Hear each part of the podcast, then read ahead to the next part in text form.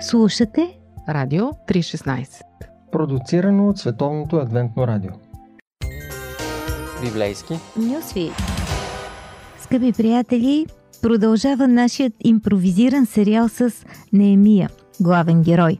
Вътрешната опозиция е не по-малко опасна от външната. Тя е петата колона на врага, както казват. Показателно е, например, че израелтяните сами убиват своите пророци, не правят това езичниците, а опозицията отвътре бива два вида – активна и воинствена или пасивна и подмолна. При втория вид конфликтите тлеят, но после се разразяват по-бурно и по-продължително. Неемия е натоварен да възстанови крепостните стени на Ерусалим като губернатор на града. Той си осигурява подкрепа и финансиране от Персийския двор. На място обаче възникват множество проблеми.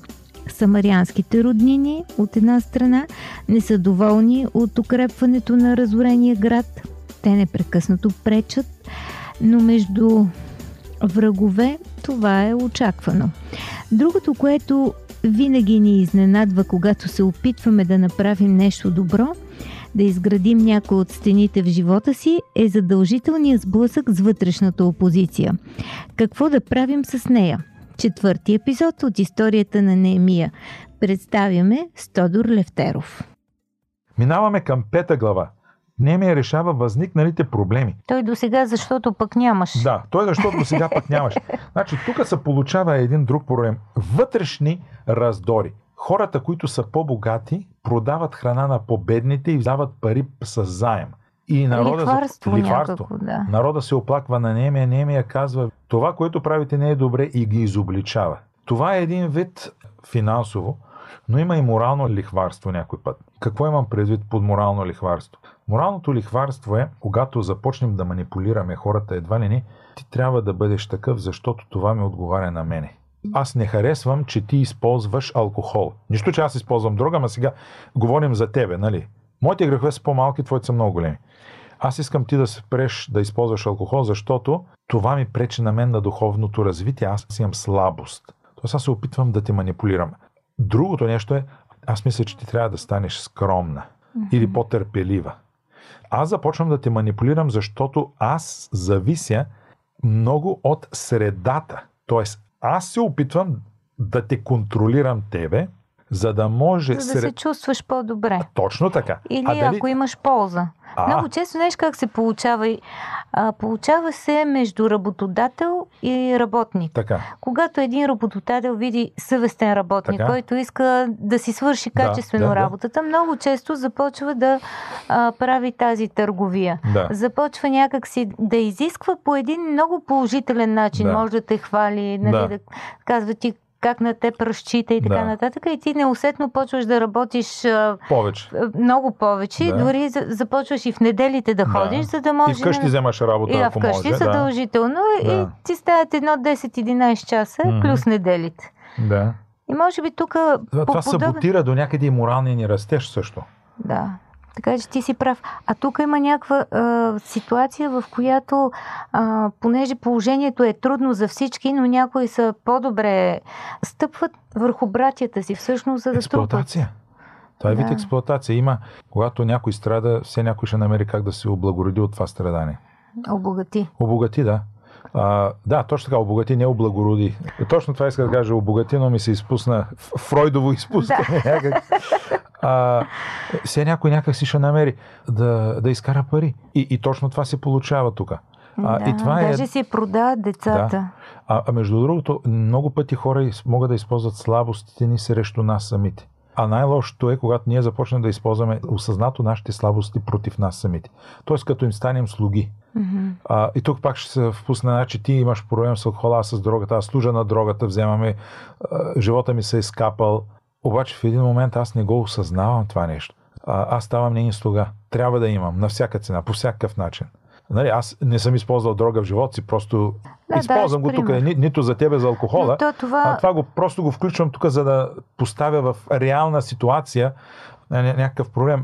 Примерно, а, работохолиците. Работохолизма, това е една много голяма напаст. Работохолизма, ние ръкопляскаме на, на хора, които много работят и докарват пари, обаче не виждаме разрушеното им здраве, а, липсата на социални връзки, почивка и т.н. Никакъв личен да. живот. Тук не говорим за, примерно, един ден или една седмица екстремна ситуация, в която колежката или колегата е заминал. Трябва да покриваме, семейството знае, моето семейство знае. А това се получава. Това се получава. Аз дори мисля, че ние имаме една неправилна, неправилно схващане за здравословен начин на живота, ако го сведем само до хранене. Представи си, че се храниш здравословно. Тук няма, няма да се впускам какъв вид диета използваш. Храниш се здравословно. Абе, думата представи си беше много точна в моя случай. Добре, храниш се здравословно. За съжаление обаче ти не си доспиваш. Не спиш достатъчно. Това не е здравословен начин на живота. Яш колкото искаш плодове и зеленчуци и ядки. На стола по цял ден, така, това също не е здравословно. Така. А, или пък другото нещо е прекалено, това, това пък е мой проблем, прекалено ангажиране на ума с мисловна дейност. Mm. Значи аз прекалено много четене, работа с хора и т.н. също седене. Нали, айде, това допринесе така за, за моят опит да балансирам живота си. Питах се да въведа баланс в живота си, а, да стана толкова широк, колкото и висок, за да няма дисбаланс. Но това го казвам като а, с цел, когато нашите слабости, пак се връщам, нашите слабости започна да стават наши господари, без ние да им се усетим. Тогава вече става много разрушително. До някъде ги толерираме, казваме си, ще мога, ще спра. Не става лесно. Трябва някаква помощ отвън. Някой път съм чувал психолози, психотерапевти казват, че в някой случай, колкото по-рано изведеш човека от проблема, по-добре. В някой, в зависимост от случаят, може да оставиш личността, както при удавниците. Потъва един път, потъва втори път и като изплува третия път, тогава го спасяваш. Защо? Защото няма при сили първите... да се да, бори. Сам не може и няма да ти противоречи, докато в първите два случая казват, той може да се бори още и може и тебе да те удави. Изчакваш, когато стане безпомощен. Не го оставяш, не казваш бе, да заминава, просто го изваждаш на правилното време. И някой път Бог допуска да стигнем до там. Верно, после е по-труден път е на възстановяване и зато е по-добре да спрем по-утрано. Да удариш дъното да. обаче някой път. Да, някой път удариш дъното. По пантофи. Предаване за семейството на Радио три шестнайсет. И така, скъпи приятели, не сваляйте въоръжението, не премествайте границата. Все още трябва да знаем къде минава разделителната линия. Да сме наясно с кой градим и с кой няма да можем. Още напрежение и атаки към Неемия, както и уроци за нас, защото се задават слухове, идва едно отворено писмо. Предстои и среща с двоен агент. Не пропускайте психологическия трилър в продължението на историята на виночерпеца Неемия, който се преквалифицира в градоначалник на Ерусалим. Носете си здравите аргументи, ако искате промяна в каквото и да било. Това е част от умното решение за всяко нещо. Но да не избързваме. Стъпка по стъпка напредваме и ще ви чакаме на уговореното място следващия път. Радио три шестнайсет с Неемия и Тодор Левтеров. До скоро! Слушате Радио три шестнайсет.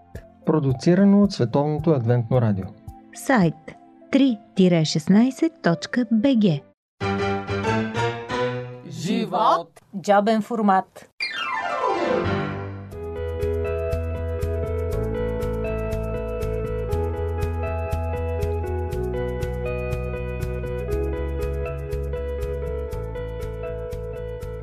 Скъпи приятели, днес в джобен формат е истинско приключение в света на модерната медицина. Тимоти Дженингс е специална порода човек. Той е психиатър и психотерапевт, а в своята практика се доверява на холистичен подход, при който комбинира възможностите на медицината с здравословния ефект на вярата и убежденията. Изучава протоколите на живота, законите на взаимоотношенията и влиянието на убежденията върху структурата и функциите на мозъка. Попитах го какво мисли за нас българите, понеже беше тук около седмица тази пролет. Каза, че е видял хора, мотивирани да решат проблемите си. Оставам тълкуването на вас и ви предлагам да чуем интервюто. Разбира се, искам да го попитам за много неща, но няма как да подмина този въпрос, а, че човек не става психиатър случайно е сигурно, а още по-малко такава личност като Тимоти Дженингс. Yes, uh, when I when I decided to go into medicine to become a doctor, I had no intention of being a psychiatrist. Да, когато записах медицина, нямах намерение да ставам психиатър. But when I was in my um, fourth year of medical school, но когато бях четвърта година медицина, I found the mind and what uh, and the brain extremely interesting and fascinating. Започнах да виждам ума и мозъка като нещо изключително интересно. And it became, you know, very intriguing to me to try to understand what motivates people to do what they do. Бях силно заинтригуван да разбера какво мотивира хората да правят това, което те правят. And help people find answers to be healthier in the way they think and live. И да помогна на хората да намерят отговори за това как да живеят по-здравословно, начина по който живеят и so, мислят. So I chose to, to go into psychiatry. И за това избрах да отида в насока психиатрия. Някакъв човешки момент ли те провокира? A specific case in, in medical school, no, but it was the it was working in what we call consultation liaison psychiatry. Не, в самото учене нямах uh, случай такъв с пациент, но по-късно. In which we uh, go in and see patients admitted to regular medical surgical hospital, like I C Us and things like that. Имаше хора, които бяха хоспитализирани до някаква степен и аз бях на посещение. But they have strange behavior uh, and so they call psychiatrists to evaluate. Но имаха странно поведение и затова викаха психиатър, за да оцени ситуацията. And I found that very interesting and exciting to uncover why does this person who was very normal before they came to the hospital suddenly very strange and abnormal. И за мен беше много интересно в такива случаи да се опитам да разбера защо човека, който до момента преди да влезе в болницата се държал нормално, сега се държа по странен начин. And that, that experience really helped propel me into the field of psychiatry. И това преживяване определено ми помогна да се определя за тази насока психиатрия. От кой случай в практиката най-много сте научили?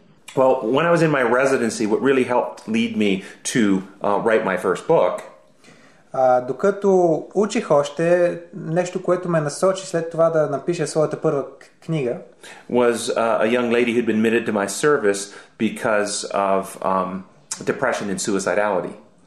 Една жена, която uh, беше доведена при мен, защото имаше мисли за самоубийство и депресия. And, and when I took her history, she told me as a child she was molested by her parish priest. И аз разбрах, когато говорих с нея, че когато е била дете, тя е била изнасилвана от uh, свещеника, който е бил при тях. And after each episode of molestation, the parish priest would tell her of her sinfulness and how she was going to burn in hell.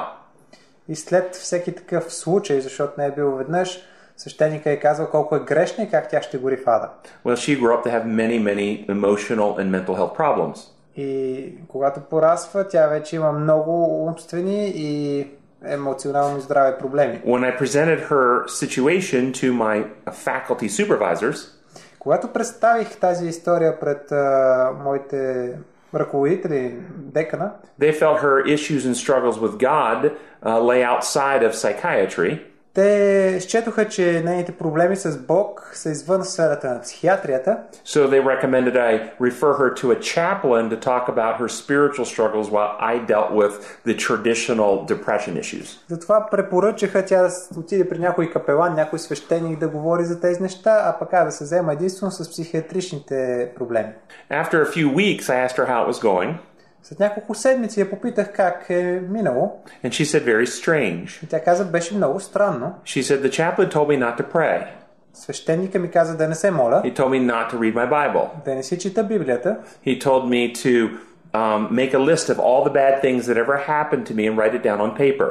Каза ми да напиша списък с всички лоши неща, които са ми се случили на един лист. And then use my imagination to imagine a beam of light coming in and, and burning up the paper. И след това да си представя как един лъч светлина идва върху хартията и изгаря. And then tear the paper up and throw it away. След това да смачкам хартията и да я хвърля в коша. And I asked if she did it. Попитах я дали го е направила. And she said yes. Тя каза да. And I said, are you better? Попитах я, по-добре ли си? And she said no. Тя каза не. So at that point I became very motivated to have a more holistic approach to helping my patients. И това ме мотивира да бъда по-холистичен, цялостен в моя подход към моите пациенти. To not only include the neuroscience, не само науката за мозъка да включвам, but to also pursue healthy and reasonable beliefs about God and how we can incorporate those into uh, healing and wellness. Но също и да насърчавам и да водя моите пациенти към едни здравословни разбирания и вярвания за Бог. Прочитайки твоята книга, установих, че много по-лесно приемам този закон за свободата, отколкото закона за любовта. При теб как се изгради система, която да интегрира медицинското, научното познание с библейското познание? Обикновено науката припознава идея от изтока. I had a premise, an assumption. Аз имах едно предположение, в което бях а, убеден. That God is the creator of reality. Че Бог е създателя на реалността. If that is actually true, ако това е вярно, then there should be evidence to support that idea. Тогава трябва да има доказателства, които да подкрепят тази идея. And so I began searching in the various threads of evidence to see if in fact that were true. И започнах да проследявам различните нишки налични, нишки доказателствени нишки, които могат да ми кажат дали това е вярно. And the threads of evidence that I found were the Bible, science and nature and real life experiences. И тези нишки, които аз открих, бяха Библията, науката и природата и опита. And so I looked for truths in which all three of those threads came to the same conclusion. И аз започнах да търся истината, за която и трите нишки бяха единодушни, беше хармонично. And in so doing I identified laws or principles or protocols upon which life are actually constructed to operate. И започнах да виждам законите, върху които живота е изграден и върху които Вселената оперира. Now some of these everybody knows. Някои от тези всички ги знаем. Uh, the laws of physics. Физичните закони. Or some might call it the laws of health. Здравните закони. But some of the ones that deal with relationships in the mind, people have not necessarily been aware of. Но някои от законите, които са свързани с взаимоотношенията и с ума, хората не се замислят за тях. Like the law of liberty or the law of freedom. Например, закона за свободата. In relationships, if you want love to grow, you must have freedom. В една връзка, ако искаш любовта да расте, трябва да даваш свобода. Because whenever you threaten somebody, защото когато заплашиш някой, you will always damage love and instill a desire in their heart to get away from you or rebel. Ти нараняваш отсрещния и го караш да те избягва или да се разбунтува. So this is a, a law which is very testable. Това е един закон, който може лесно да бъде проверен. And, and many people don't know it. А много хора не го знаят. I have so many patients that have come to me with marital problems. Много пациенти идват при мен с брачни проблеми. And this particular law they're breaking every day. И този закон специално го нарушават всеки ден. Now most of us can recognize it's not healthy to break this law in a physical way by beating your spouse. Повечето от нас а, осъзнават, че е погрешно да нарушиш този закон, като физически биеш съпругата си. But where most people don't see it is when it's emotional coercion or control. Но в същото време повечето от нас не го виждат това нарушение на закона, когато има емоционално принуждение. If you don't do what I want, I'm going to pout, I'm going to stomp, I'm going to slam doors. Ако не правиш това, което искам, ще ти се мръща, ще ти викам, ще тръшкам вратата. I'm going to withhold affection. Няма да съм близък с теб. I'm going to call you names. Ще те наричам с разни I'm going to hold имена, money. Лоши. Okay. So all of Няма these да things in a relationship you feel pressure to do what the other one wants or else there's the punishment. И всякакви такива сценарии, в които постановката е ще правиш това, което аз искам или ще има последствия. That violates the law of liberty and damages love. Това нарушава закона на свободата и уврежда. And instills a, instills a desire to rebel. И дава път на желание за бунт. But if a person chooses to stay anyway, но ако човека пък реши да остане, въпреки they, това, they slowly lose their individuality and ability to think for themselves. те бавно започват да губят своята индивидуалност и способността да мислят за себе си. And they start seeing the world through the mind of the person that they've let control them. И малко по малко започват да виждат света през ума на човека, на когото са позволили да ги контролира. So we ask a person, "Hey, what is your favorite food?" Така питаме един човек, каква ти е любимата храна? And such a person will say, и този човек ще каже, "My husband loves spaghetti." Ами съпруга ми обича спагети. What do you like to do on weekends? А какво искаш да правиш през уикенда? My husband likes to go to football games. Ами съпруга ми обича да ходим на мачове. In other words, they answer the questions through the lens of the other person's mind. С други думи, те отговарят на въпроса през погледа, призмата на другия човек. Какво да кажем за дискусии по Радио три шестнайсет? Скъпи приятели, продължава нашия разговор с Тимоти Дженингс. Говорим си за взаимоотношенията и законите, които действат между двама души в партньорството. Често при него идват хора, които са се превърнали в сенки, защото са предали контрола и волята си на друг човек. Когато това се случва, започваш да виждаш света през очите на другия. Това нарушава наистина законът на свободата и законът на любовта. Личността се превръща в сянка, тя престава да има свои предпочитания, мнения, идеи и дори собствена воля. Но възможно ли е завръщането към себе си? Може ли сянката да се уплътни и отново да се превърне в личност? Тимоти Дженингс знае. So, Jesus said, "You'll know the truth, and the truth will set you free." Исус каза, истината ще ви направи свободни. First step is to be willing to engage your own ability to reason and think and evaluate what actually is true. Първата стъпка е да впрегнеш своя собствен разум и да започнеш да оценяш и да преценяш кое е вярно наистина и кое не. And then the, the next big thing is to realize, и следващата голяма стъпка е да осъзнаеш, that we have been given by God, че от Бога ни е дадено authority to change ourselves, not the other person. Авторитет, право да променим себе си, а не другия човек. Thus, once we recognize the truth, we apply it to ourselves rather than trying to convince the other person to agree. И така, когато открием някаква истина, ще прилагаме върху себе си, а не да се опитваме да прилагаме върху другите. Но теб научих още нещо, че най-високото ниво на взаимоотношения с Бога не е любовта към другия. Yes, no, the, the, high, the highest level ultimately is fulfilling God's purposes, being a friend of God.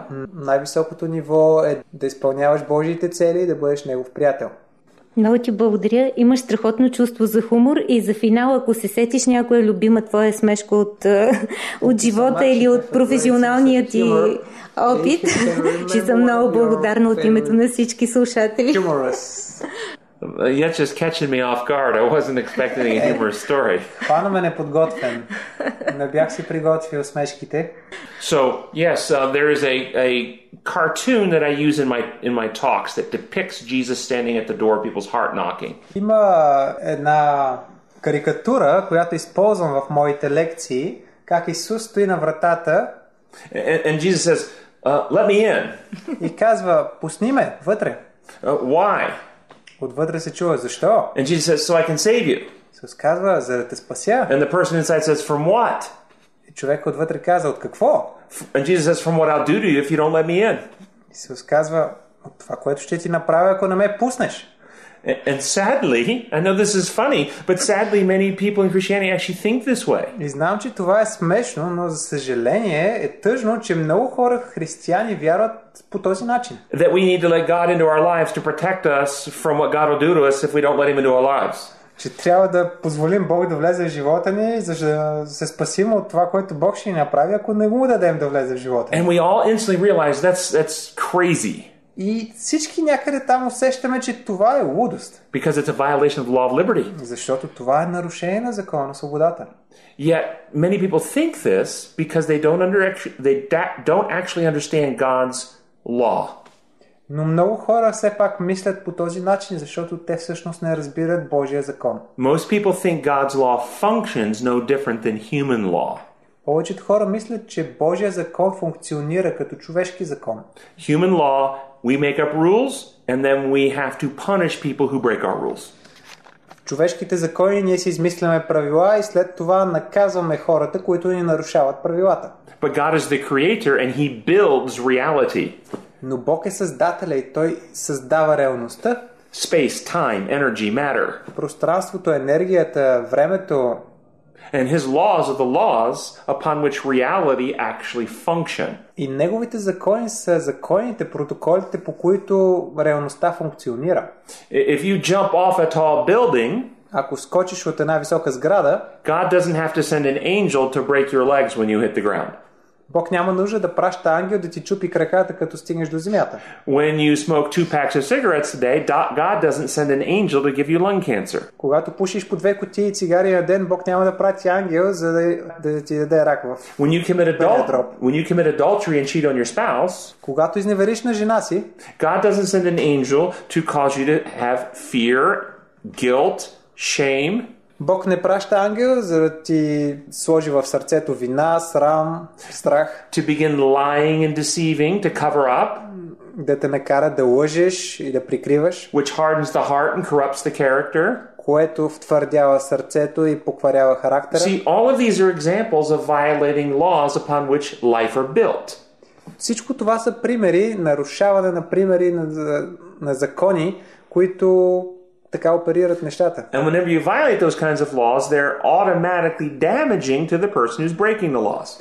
И когато нарушаваме тези закони, ние си навреждаме на самите себе си. They don't require the ruling authority to inflict punishment. Няма нужда някакъв авторитет управляващ да се намесва и да наказва. They require the ruling authority to heal the damage lest we die. Но всъщност е обратното. Трябва някой да се намеси и да ни излекува, в противен случай ще умрем. But most people have replaced the truth of God as our creator and designer. Но повечето хора са заменили истината за Бог като създател и дизайнер. And his laws are the laws upon which reality are built. И идеята, че неговите закони са законите, на които е построена реалността. And have replaced it with imperial Romanism. И са заменили тази идея с имперски по римски модел. Like God runs his universe like Caesar runs Rome. Сякаш Бог управлява вселената, както Цезар е управлявал Рим. Make up rules and then punish people who break them. Измисля си правила и след това наказва хората, които не ги спазват. And the whole world went into the dark ages. Целият свят влезе в тъмните векове с тази идея. And we've never fully come out of it because most of the world still accepts this distortion about God and his law. И все още не сме излезли напълно от тях, защото по-голямата част дори от християните приемат тази изкривена идея. Благодаря ти много. Знам, че гониш самолет. Рядко съм виждала някой да борави по толкова дълбок начин с големи идеи. Много благодаря. Скъпи приятели, това беше интервюто с Тимоти Дженингс, този интересен разговор с нашия гост. Ако пък темите са ви интересни, потърсете на български, наскоро излезе книгата му "Може ли да е толкова лесно?", както ще намерите и в интернет със свободен достъп неговия семинар "Модерна медицина". Това беше всичко за днес.